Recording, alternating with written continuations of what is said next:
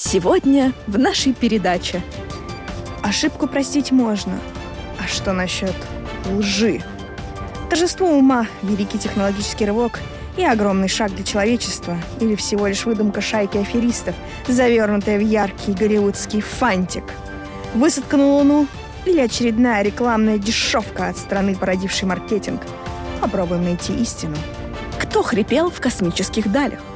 Парочка радиолюбителей действительно услышала предсмертные вздохи нулевого космонавта из СССР или просто одурела на итальянском солнышке и выдала желаемое за действительное. Или, что гораздо хуже, возвела поклеп на честных советских ученых. Разложим по фактам. С медведем дружись, а за топор держись. Так что это было на самом деле? Противостояние двух сверхдержав или очередной банальный заговор по отъему денег у населения – кто и зачем придумал НАСА и скрывает у нас правду о космосе? Нырнем в это дело вместе. Здравствуйте, уважаемые слушатели и слушательницы. С вами Таня и Саша в бонусном выпуске веселого подкаста «Вышка 5G» конспирологический дайджест, который сегодня посвящен деятельности, не побоюсь этого слова, СССР и США в космических далях. Сегодня мы поговорим про три знаковые теории заговора, связанные с тем, что творили в космосе эти две державы. Настоятельно рекомендуем не воспринимать нас всерьез, помнить, что мы тут шутки шутим, веселимся и стараемся повеселить вас. Да-да, вас. Именно. Если наши труды вам нравятся, то поддержите, пожалуйста, наш и ваш любимый подкаст донатом. Ссылка, как всегда, в описании.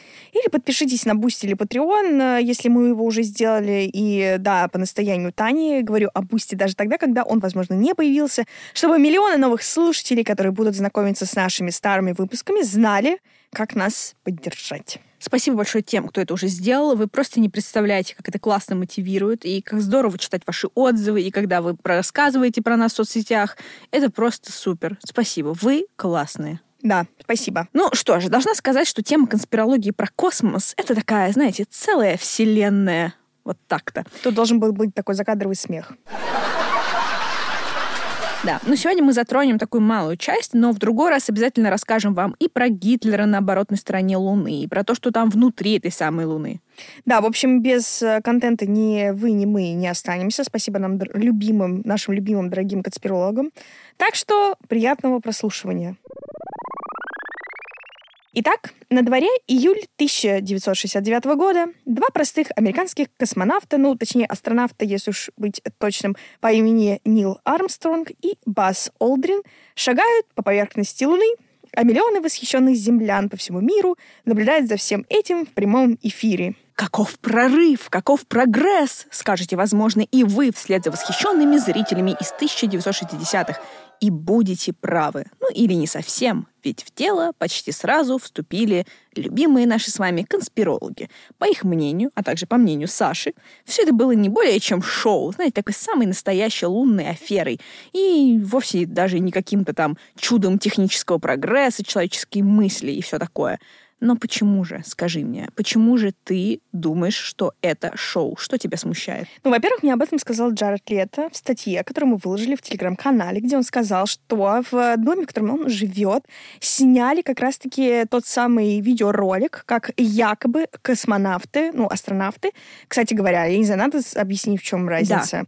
В общем, разницы никакой, просто астронавты так называют в, ну, в американском, американцы, короче, называют их астронавтами, в русском варианте моменте это космонавты. И, кстати, даже в статьях, например, про советских, ну, не знаю, про, про Гагарина, например, в американских статьях он называется космонавт. А если они говорят про своих, то астронавты. Ну, в общем, разницы особо никакой нет. Просто, просто вот так, знаете, просто лексические эксерсизы. Поэтому мы будем, наверное, называть э, американцев астронавтами, а русских, ну, россиян, советских граждан космонавтами. Короче, во-первых, да, во-первых, об этом сказал Джаред Лето. Во-вторых, поговаривают, что у США не было столько технологий, чтобы привести человека на Луну и отвезти обратно. А также, если и были, то транслировать это все в прямом эфире было непозволительным риском. Только представьте, э, ну вот реально миллионы натурально да, наблюдают по телевидению наблюдать не триумф да, американской мысли, умений, технологий и так далее, а за провалом сверхдержавы. Ну что это такое вообще? Такое ведь тоже могло быть. Поэтому обывателям показали высадку, которую заранее сняли в павильоне. И чуть ли, кстати, не Стэнли Кубрик это все снял. Ну, на самом деле там еще много всего. Например, если посмотреть э, вот этот вот ролик, то там много несовпадений. Там неправильные тени, неправильные как бы звезды, неправильно колышется этот флаг. Ну, давай, давай про это и поговорим. Давай начнем. Да. Начнем с того, что высадиться на Луну было, в принципе, невозможно. Уровень радиации там настолько высок, что любой астронавт бы сразу погиб. Безусловно, но все-таки знаешь, что американцы это тебе не хухры-мухры, они готовились. Например, надели на Нила и База, а я опять буду называть их просто по именам, как и всех тут. Так вот, они надели, то есть американцы надели на этого Нила и База супер крутые многослойные скафандры, которые были приспособлены к тому, чтобы в них ходить по Луне. То есть они защищали их э, и от вакуума, и от солнечного жара, и от всяких там микрометеоритов, и от э, повреждений внутренней герметичной оболочки э, при каких-то падениях. Ну и плюс э, уровень радиации на момент высадки космонавтов был в пределах допустимого. Они же тоже там не просто с бухты-барахты прилетели, они готовились. Ну, во-первых, мы этого не знаем, да, то есть то, что американцы нам рассказали, это еще ничего не, это еще ничего не значит, что такие были у них супер-супер технологии. Вообще, это какой год там, какие технологии? Они могли сказать что угодно, но по факту, по факту, да, на фото, которые сделали астронавты, якобы находясь там, Потому что они туда, видимо, совсем, блин, не знаю, магазином видео полетели. И, и камеры у них были, блин, и фото, фотоаппараты, вообще все что угодно. Короче, они сделали э, фотографии в, ну, на Луне, но там нет звезд на этих фотографиях. А как бы, ну, объясни мне, как это? Мы же в космосе, алло. Алло, вас слышно? Так вот, и тут тоже есть ответ у научного сообщества, потому что нельзя просто так взять и запечатлеть ярко освещенные солнцем объекты и одновременно звезды. Можно, конечно, сфотографировать звезды там, при помощи очень длительной такой выдержки, но при этом на фотографии тогда не получатся яркие объекты, ну, то есть там сами астронавты, флаги, лунная поверхность и так далее. А зачем это американцам? Что на снимках было для них более важно? Звезды, которые ты можешь в Адлере, не знаю, увидеть, или лунные пейзажи? Ну, положим, они не могли в Адлере увидеть. На, на, в нашем Адлере ничего-то не могли увидеть, их там не ждали, и они никому не нужны.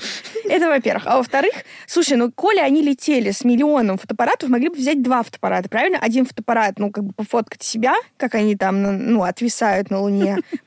Прикольно. А второй, ну, как бы звезды пофотографировали. Не знаю, ну как-то это какая-то странная тема. Ну, по... потому что, мне кажется, звезды ты каждый день видишь, а поверхность Луны, вот ты когда видела поверхность Луны? Ну, не знаю. В общем, короче, как-то это все не, неубедительно. Ну, хорошо, скажи мне тогда, почему там неправильно падают тени? То есть, что имеется в виду? Если посмотришь этот ролик, там это все выглядит так, как будто Солнце — это не единственный да, источник света, ну, а этого не может быть, потому что Луна, как мы знаем, не светит угу. сама по себе. И вот вопрос, почему там несколько источников света? Не потому ли, что это прожекторы в павильоне? Там, где теперь изволит жить мистер Лето. На самом деле это очень хороший вброс. И мне нравится, как Джаред Лето продолжает шагать просто везде. Но, короче говоря, астронавты всегда высаживались в тех местах, где Солнце взошло недавно и находилось низко над горизонтом, чтобы оно не успело сильно нагреть поверхность Луны, ну, чтобы они там просто не жарились. Поэтому солнечные лучи падают на поверхность очень полого понимаешь, полого, ты понимаешь это слово, полого. И направление и длина тени могут заметно измениться даже из небольших неровностей. Но все равно, не знаю, мне это не убеждает никаким образом. На самом деле, я тоже не очень понимаю, просто прочитала этот аргумент э, как бы в интернете, и там было так умно написано, что ну вообще-то полого падают. Я подумала, да, звучит убедительно. Когда я скажу это слово, ты такая скажешь, а Ну нет, ну на самом деле там, ну хорошо, ладно, если предположим, что действительно он падает полого, что бы это ни значило, тот самый флаг, который они воткнули на видео, будто бы покачивается на ветру. Чего быть не может, потому что на Луне нет воздуха, а значит нет ветра. Ну, воздуха нет, а объяснение есть. Дело в том, что у астронавтов были некоторые проблемы с тем, чтобы выдвинуть горизонтальную часть древка флага. Консоль вот эта не выдвинулась до конца, то есть флаг не был натянут и висел такой весь в складках. Ну, не очень красиво. И астронавт все время как бы отдергивал этот флаг для того, чтобы его наконец натянуть, и ничего-то у него не получалось. Ну, знаешь, эти американцы. Так вот. Им бы туда Юру. Лазу. Дурачье. Ткань, которая висит на горизонтальной перекладине, это такой маятник. На Земле воздух, который окружает эту ткань, поглощает энергию колебаний, и они быстро затухают. Разумеется, если нет ветра, который развивает ткань. А на Луне воздуха нет, и поэтому такой тканевый маятник будет колебаться куда дольше, чем все мы могли бы ожидать. И Именно так и объясняют тот факт, что флаг снова там весело затрепетал после того, как астронавт дернул его там за угол в попытке расправить. Фактически астронавт сильно дернул за этот маятник, и он закачался с новой силой. Надеюсь, вы все поняли. Да, просто минутка физики, друзья. Если вы посмотрите это видео, там он его не дергает, как будто бы его теребит ветер. Как настоящего мужчину до свадьбы должен теребить только ветер. Короче, меня это не сильно убеждает, скажу честно. А как бы в пику тебе еще я тебе задам вот такой вопрос. Кто Просто смотри мне в глаза и отвечай, кто снимал Нила Армстронга, который первым выходил из лунного модуля? А вот кто. У меня опять проблемы с дикцией, потому что я сдерживаю позывы хохота, вызванные рассказом Саши про то, кто должен перебить настоящего мужчину. Вот. Так вот. До свадьбы. До свадьбы. После свадьбы другие законы. После свадьбы жена может перебить. А если он полиамор? Две жены. Интересно. Так вот, фото, о котором все говорят, это не фото, а такой кадр из кинофильма. Кинокамера была укреплена в лунном модуле за иллюминатором и могла работать без какого-либо участия астронавтов. И в целом после Нила и База на Луну летали еще не раз. Плюс всякие луноходы туда прилетали, и они находили там позднее все следы пребывания астронавтов. То есть это после них уже еще раз было доказано. Машины уже поехали и все нашли. Да, но извини, пожалуйста, да, меня, поправь меня, если я не права, что все вот эти луноходы были по совпадению ли американскими и всякие другие, э, из других всяких дружественных им стран. Ну, вроде луноходы СССР тоже находили. Ну, вот поговорим попозже, как это вышло. Бенвенуто, дорогие друзья! И мы с вами переносимся в солнечную Италию. Вот такой у нас с вами подкаст «Туризм в отсутствии виз», где два братца-радиолюбителя по фамилии Юдика Кардилья, надеюсь, я правильно произнесла ударение, перехватывают сообщения с советских космических кораблей. Да, такой досуг. Как им это удавалось сделать в самодельной радиостанции, история умалчивает. Она именно что была самодельная. Братья натурально построили ее где-то под Турином. И вот в один из дней, а может быть и вечеров, они сидели на этой своей станции, перехватывали сообщения и вдруг получили очень странные и пугающие сигналы. Сначала они услышали удары сердца, а потом прерывистое дыхание космонавта, который явно умирал. Ну, братья были в ужасе, разумеется. Заверещали. Заверещали как, как кто? Как неистовствующие люди. И все это было, дорогие друзья, еще до того, как Гагарин полетел в космос. Но и после тоже они что-то слышали. Вот что они рассказали итальянским СМИ. Что в 1960 году услышали, как кто-то выстукивает азбукой Морзе сигналы СОС. И еще просит о помощи но почему-то на английском языке. Видимо, потому что от русскоязычных они не рассчитывали получить какую-то помощь. Дальше. В мае 1961, то есть уже после полета Юрия Гагарина, они внезапно услышали русскую речь женщины-космонавта. Через год, в мае 62-го, они записали переговоры троих русских пилотов, двух мужчин и женщины, которые погибали в космосе. В записи там сквозь треск помех можно было различить такие фразы, как, цитата, «Условия ухудшаются, почему вы не отвечаете, скорость падает, мир никогда не узнает о нас». Вот женщина интересная, кстати, история. В интернете ее можно найти по запросу «Космонавт Людмила». Да-да. А наши итальянские братья... Почему они, кстати, наши итальянские братья? Потому что они два брата, но я решила, что все люди братья. Ну что ж, ладно, оставим это. В общем, наши итальянские братья говорили, что перехватили переговоры женщины, которые отправили в космос до Валентины Терешковой.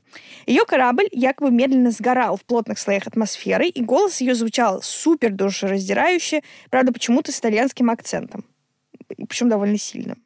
Она говорила что-то в духе «мне, мне жарко, мне жарко». Ну, а, а как бы, а, а зачем рисковать советскими гражданами, да? Ставим опыты, видимо, на американцах, британцах и итальянцах, видимо. Получается так. Но при этом они почему-то русскоязычные, да, итальянцы. Чтобы как-то понимать. То есть, значит, ты вроде как не советский гражданин, но вроде как понимает. Я не знаю, что сказать. По-моему, это просто гениально, действительно. Ну, где-нибудь, ну да, с другой стороны, в посольстве где-нибудь нашли, потому что наверняка посольство-то было да, какое-то да. итальянское. Ну вот. Точно. Еще пришлют дипломатов. Да, только почему-то непонятно, почему она Людмила тогда. Ну, ее так крестили. Крестили? Крестили так. Ну, может, так ее окрестили или крестили? Так она, может так это же уже разберись. Так может, она Лоренцо, там какая-нибудь Лоренцо, Сесилия. А ее назвали просто Люда. Блин, есть- Русифицировали. Русифицировали. А Ростест она получила. Как айфоны. А в СССР, конечно, все это опровергали, и им, конечно, не верили. Хотя, вообще, очень странно, почему СССР вообще это комментировал. Вот меня вот это вот волнует больше вопрос. Ну, и вообще все это правда звучит логично в духе обычного поведения советской власти. Э, э, Скрывать всякое неприглядное, что могло каким-то образом навредить э, да, репутации страны. Но, опять же, непонятно, зачем вообще это тогда комментировать. Ну, потому что там были скандалы. То есть это же началось все в международных СМИ раздуваться. Это скандал дикий. Да, но какая им разница? Все равно советские граждане об этом не знали. Ну, типа, Ну, с закрытая одной страна. стороны, да, с другой Это стороны... как в этом, знаешь, совет... в этой Северной Корее говорят, что они каждый э, Олимпийские игры вы- выигрывают Северная Корея. Но мне кажется, все-таки СССР было немножко не то, что Северная Корея, и все-таки они заботились о своем имидже на международной арене. Там же были э, как бы лагеря, то есть э, сторонников и противников, был НАТО, была организация Варшавского договора. Им нужно было работать не только на граждан СССР, но и на другие страны, колеблющиеся или уже симпатизирующие Советскому Союзу, чтобы показывать, какие они классные. Ну, короче говоря, как бы промахи-то у них в СССР, в смысле, действительно случались, и это очень беспокоило советских функционеров. Например, знаете ли вы, дорогие друзья, что именно СССР это одна из первых стран, которая отправила исследовательский аппарат не куда-нибудь, а на Венеру, чтобы изучить, как там и что. В общем, в феврале 1961 года состоялся запуск, но из-за каких-то там неисправностей вот этот вот аппарат остался на околоземной орбите и до Венеры не долетел. Ну, как мы с вами знаем, если мы не летим на Венеру, Да. то Венера в лице Валианта Тора летит к нам. Слушайте наш выпуск про него. Ну, как к нам? К американцам он полетел. Ну, промахнулся чуть-чуть. Ну, короче говоря, вот советские чиновники не признали то, что у них случилась какая-то неудача, и аппарат не долетел до Венеры, и через ТАСС объявили на весь мир, что успешно запущен тяжелый спутник, все поставленные задачи выполнены, все классно. Ну а, ну а что? Почему нет? Это просто не к Венере аппарат летел, просто спутник, и что тут такого? Ну да, так что как будто бы ставить опыты на людях и до Гагарина и Терешковой отправлять в космос каких-то там человечков, а потом скрывать их смерть, будто бы это все прямо ложится очень хорошо э, в образ такого советского режима. Любую катастрофу выставлять чуть ли не победой. Согласна, но вот справедливости ради стоит сказать, что в данном конкретном случае доводы про нулевых космонавтов были убедительно опровергнуты. Во-первых, во времена перестройки рассекретили архивы, и они показали, что в СССР действительно скрыли смерть одного космонавта, его звали Валентин Бондаренко, но он погиб на этапе подготовки к полету. Плюс выяснилось, что власти скрывали катастрофу, которая случилась на Байконуре в 60-м году. Там тогда проходил очень крупный ракетный запуск, хо- в ходе которого погибло по разным оценкам около или даже более сотни человек.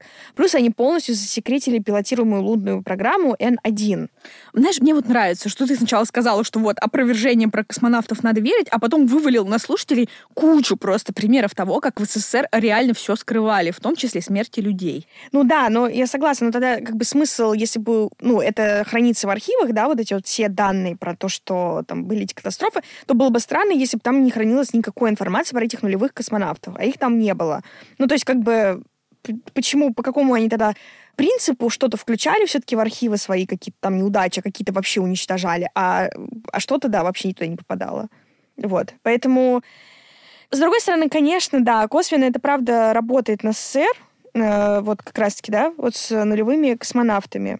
Ну да, в пользу, потому что Да. информация про жертв все-таки где-то, ну, находилась. Да, но именно о Людмиле, так называемой, которая к тому уже говорила, как мы помним, с итальянским акцентом, вот об этой самой, ну, Людмиле или Лоренте или кому-нибудь там еще, нет вообще ничего. И про других фантомных нулевых космонавтов тоже. Ни слухов, ни документов, ни каких-то протоколов, вообще ничего. То есть а, о трагедиях, которых я уже упоминала, стало точно известно в 1989 году, но слухи ходили и раньше. А про нулевых космонавтов говорили в основном в прессе, причем западной. То есть получается, что вот эти братья-итальянцы были конспирологами. Ну, получается, что да. Ну, кстати, я еще вспомнила, что когда, допустим, запускали Гагарина в космос, ведь никто же не знал, чем закончится этот полет, но тем не менее репортаж велся, то есть э, там передавали, что вот запущен первый в мире летательный аппарат с человеком Мгм. на борту. То есть они еще не знали, хорошо ли это закончится или плохо, но уже транслировали это. Да. И притом там были еще и журналисты, вот, но о них расскажем в нашем, кстати, телеграм-канале, так что подписывайтесь. А про братьев, наших акробатьев, финальное. Значит, Джеймс Оберг — это один из ведущих специалистов по истории космонавтики СССР и России. Опубликовал подробный разбор доводов братьев, тех самых Юдика Кардилья, прости господи, это их фамилия, где объяснил, почему ни он, ни любой другой профессиональный историк космоса им не верит. Так вот, во-первых, были технические вопросы. Радиостанцию, как мы помним, они построили сами. И вряд ли их устройства были настолько точны, чтобы ловить и еще и записывать сигналы с космических кораблей. Плюс есть вопросы физические. Например, ни дыхание, ни сердцебиение, ни прочие биометрические данные в СССР никогда не передавали по голосовым каналам. То есть они просто не могли их слышать. Тем не менее, Версия про фантомных космонавтов жива до сих пор, и как один из братьев, кстати. Итальянских. Да. Э, слушай, ну в целом мне как бы, конечно, знаешь, вот меня напрягает что тут, что этот, вот кто он такой, этот Джеймс О'Берг? Возможно, он американец. Явно из недружественного лагеря. С чего бы ему оправдывать СССР? С чего бы? Из любви к науке? Ну, во-первых, мы не знаем, в какой год он это опубликовал. Возможно, это было в какой-нибудь там 11-12 году. Эта история умалчивает, да, когда он это комментировал все. Это, во-первых. А во-вторых, э, слушай, ну, я могу допустить, что были какие-то несчастные случаи, действительно. Но, блин, космонавт Людмила, это звучит просто как какой-то мем, понимаешь? Который, почему, хорошо, ладно, даже если так, но реально, почему она говорила по итальянскому, ну вот, да, вспомним киноклассику. Секундочка, секундочка внимания. Вспомним киноклассику. «17 мгновений весны» да, вот этот вот момент, когда там радистка Кэт рожает, и когда они там все готовятся к тому, что она будет рожать в немецком госпитале, и что, типа, скорее всего, она начнет кричать по-русски, как и что, собственно, произошло. Что это говорит? Что человек в критической э, ситуации, да, в ситуации, когда испытывает э, ужасную боль там или какой-нибудь, не знаю, там, страх, ужас, он начинает говорить на своем родном языке. Так почему же космонавт Людмила тогда говорила по-русски с итальянским акцентом?